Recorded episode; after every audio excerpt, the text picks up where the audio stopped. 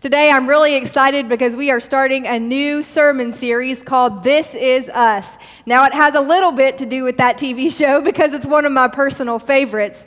But mostly, what we want to happen over these next four weeks is we want to take a look at our relationships relationships with self, with God, and with others. We want to be able to look out at the relationships in our life and claim and celebrate who we are, saying, This is us knowing that together we can get through all seasons.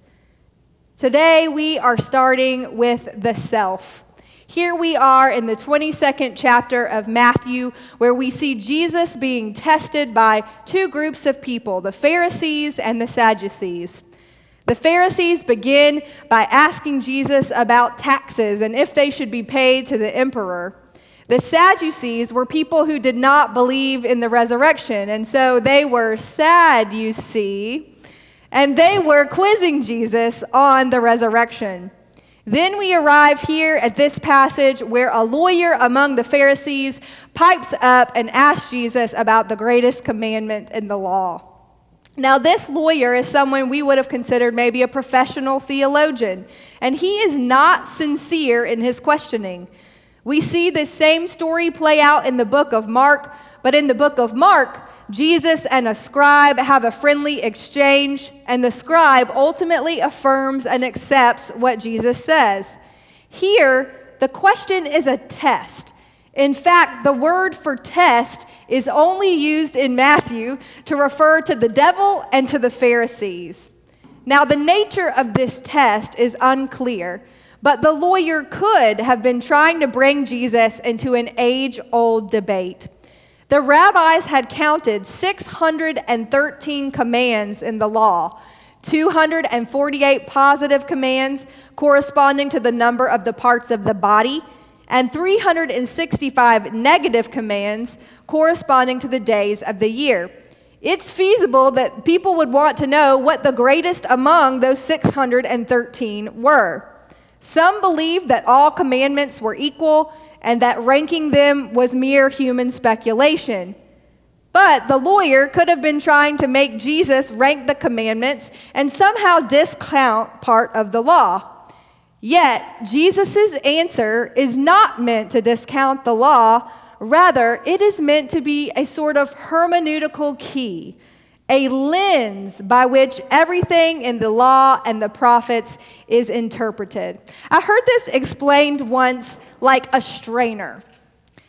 The commandments to love God with all your heart, mind, soul, and strength, and to love your neighbor as yourself is a filter in which everything else is interpreted. And so, if what we are placing in this filter or this strainer slips through the holes, it may not actually be pertinent to how we live out our faith here today.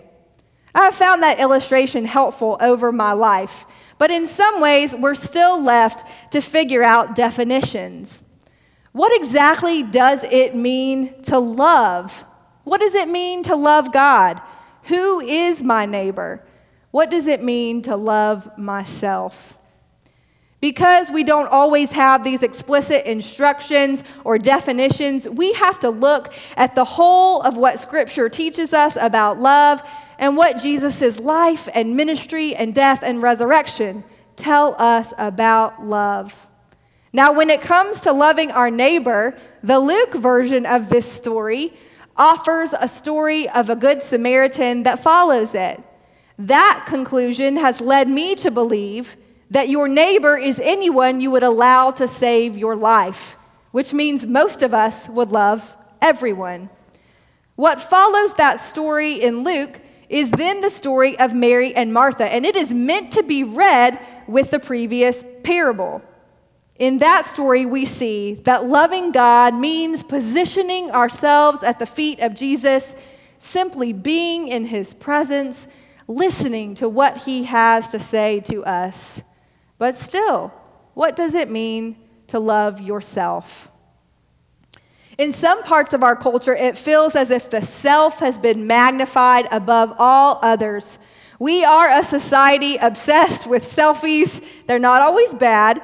And we're obsessed with portraying a certain sense of self. We can edit what we want to project and what we want people to believe about self.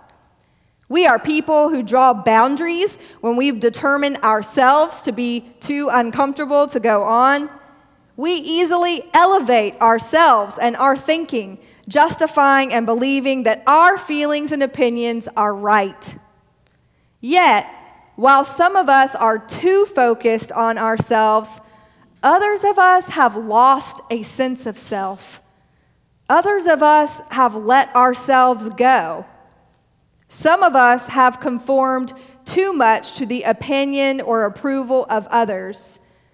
Some of us do not know where we begin and where our work or our kids end. In my opinion, what we need is to find a way of living into healthy self love. We need to cultivate self worth instead of self worship. Because here in this text, Jesus does not present a model of only two loves. Jesus presents a model of three loves, a trinity of love, a communion of three loves that, when connected to one another, creates wholeness and harmony, and when disconnected from one another, breeds poor health and even hate. I think to reach a point of healthy self love that forms the basis of all our relationships, we have to work to undo things that we have learned about the self. And perhaps at some point in life, we have to begin looking for ways to preserve the self to remember who we are, to continue growing as a person. I think in the church, we should begin with the notion of self sacrifice. We have used biblical examples of hospitality as justification for running ourselves into the ground, propelling our busy bodies from one thing to the next, ignoring our need to stop and rest and be human. We are not machines. We have, in many other ways, created a martyr culture in the midst of Christianity. It is my cross to bear. It is my lot in life. First, everyone else, and then me. And I think for a long time, we have used the very example of Jesus completely emptying himself out on the cross for us as instruction for how we are to empty ourselves out to others. In Philippians chapter 2, we are told to have the same mindset as Christ, humbling ourselves, making ourselves obedient, making ourselves nothing, emptying out who we are. Yet, what we often forget about that image of that suffering servant is that is Jesus' final act on behalf of humanity. And so it ends up looking this way. For a long time, we have been taught to fill up our cup, to completely empty and pour ourselves out. And that has left us parched and dry. Instead, what we need to look at is what Jesus models for us throughout his entire ministry. He withdraws over and over to be alone with God. He leaves the hustle, he leaves the crowds, he even leaves things undone. And he puts himself in the presence of the one who reminds him of his truest identity, who slows down the noise around him and reminds him that the most important thing, the place where he gets his self worth, is in being a beloved child of God. And so, what we need is maybe a new model, a new way to look at this. Instead of pouring ourselves out, leaving ourselves parched and empty and dry, what we need to do, like Jesus, is position ourselves where God can continually pour into us. So that instead of living out of our emptiness, we learn to live out of our overflow.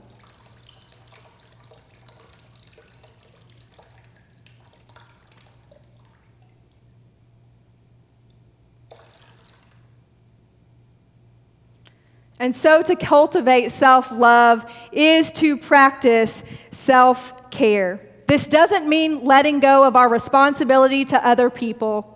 It means, like Jesus, to be alone with God, where the judgments and the opin- opinions of others who have challenged our identity as children of God can literally be suspended in the air and destroyed by the all consuming love of God. To love yourself well is to love and spend time with God. I think in another way, we have to combat self abandonment. Self abandonment is what happens when we find ourselves falling into old, familiar, unhealthy patterns after we have spent years cultivating a new self. The best example I can think of is when we go home to be with our families or we find ourselves with an old friend group, and all of a sudden we are falling back into roles that we used to play exhibiting behavior that is no longer congruent with who we have become or who we want to be. Sometimes we do this unconsciously because of the trauma that we share with other people. Other times it is a conscious decision. But this self abandonment almost always creates a stress within our spirits when we become aware of it.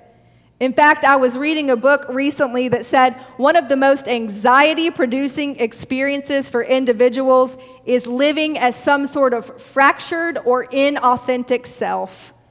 We are most stressed in life when our actions do not match who we desire to be. And so, part of our work is to take an honest look at the places and the people that push us to abandon ourselves we have to admit and take ownership where, of the places where we allow our minds and souls and hearts to be segregated. Last week, I stumbled upon a writing from my friend Laura Lee. We've been friends since high school, and she has now moved to Nashville. She uh, worked at Iron Tribe for a while and now is a nutrition coach. And she has expanded that coaching to include connecting mind, body, and soul. She wrote about the very things that we need to let go of, the parts of ourselves that no longer serve us, and she acknowledged how hard that is. There are pieces that are still a part of our story. There are pieces that were once major parts of what once made up our identity. And so letting go is hard. But practically, she said, when I find myself slipping into an old version of myself, it's almost like a higher version of myself comes and taps me on the shoulder and says, This no longer serves who you are or who you want to be. I thought that that was a helpful and needed image for us today. Where in your life is a higher version of yourself tapping you on the shoulder and telling you this no longer serves you. Finally, I think we have to be real about self sabotage. There are times in which we are the ones who do not allow ourselves to be happy or experience real love. There are higher versions of ourselves, and then there are inner saboteurs the voice within us that uses our wounds to pound harsh messages into our minds. Everyone's inner saboteur sounds different. You aren't enough. You aren't successful. You aren't man enough. You aren't worthy of love. You're too old. No one wants to spend time with you. When we listen to these messages, we lean towards self loathing and self hatred, and so instead we combat them. Again, that means positioning ourselves before God where the accurate picture of who we are is reflected back to us. And so, love is not an if then statement. If I earn X amount of dollars, then I am successful or worthy of love. If I lose 10 pounds, then I will be happy with myself. Love is not withholding goodness from yourself because you haven't reached some goal or ideal. When we consider the meaning of love in this passage and throughout the corpus of Scripture, love is not conditional or limited. In many places, love is not even sentiment. In most places, love means faithfulness, steadfastness, loyalty. It is covenantal, not cushy. Love abides with us even when our feelings and our flesh fail us. And so to love yourself is to be in covenant relationship with yourself. It is to abide and stick with yourself through every season as you grow and change. It is not to it is to place not place conditions on yourself. It is to love yourself regardless of the feelings that you have towards yourself. It is to be loyal to who you are and who you are becoming, to practice self care, and to cultivate self worth. So, if in this season you feel like Jesus being tested, try to put that filter on your life and let go of anything that does not allow you to love God, yourself, or others better. And this week, I want you to practice it. I want you to think about what makes you feel most like you, what grounds you and makes you feel confident, what fuels your self love, what reminds you that you are a child of God with an identity, with able to withstand criticism and negativity and even a pandemic. What makes you feel like life isn't over for you and there is more to discover about yourself? Go and do that. Find joy and freedom and claiming who you are and who you want to be, knowing that first and foremost, you are defined as being a child of God. Amen.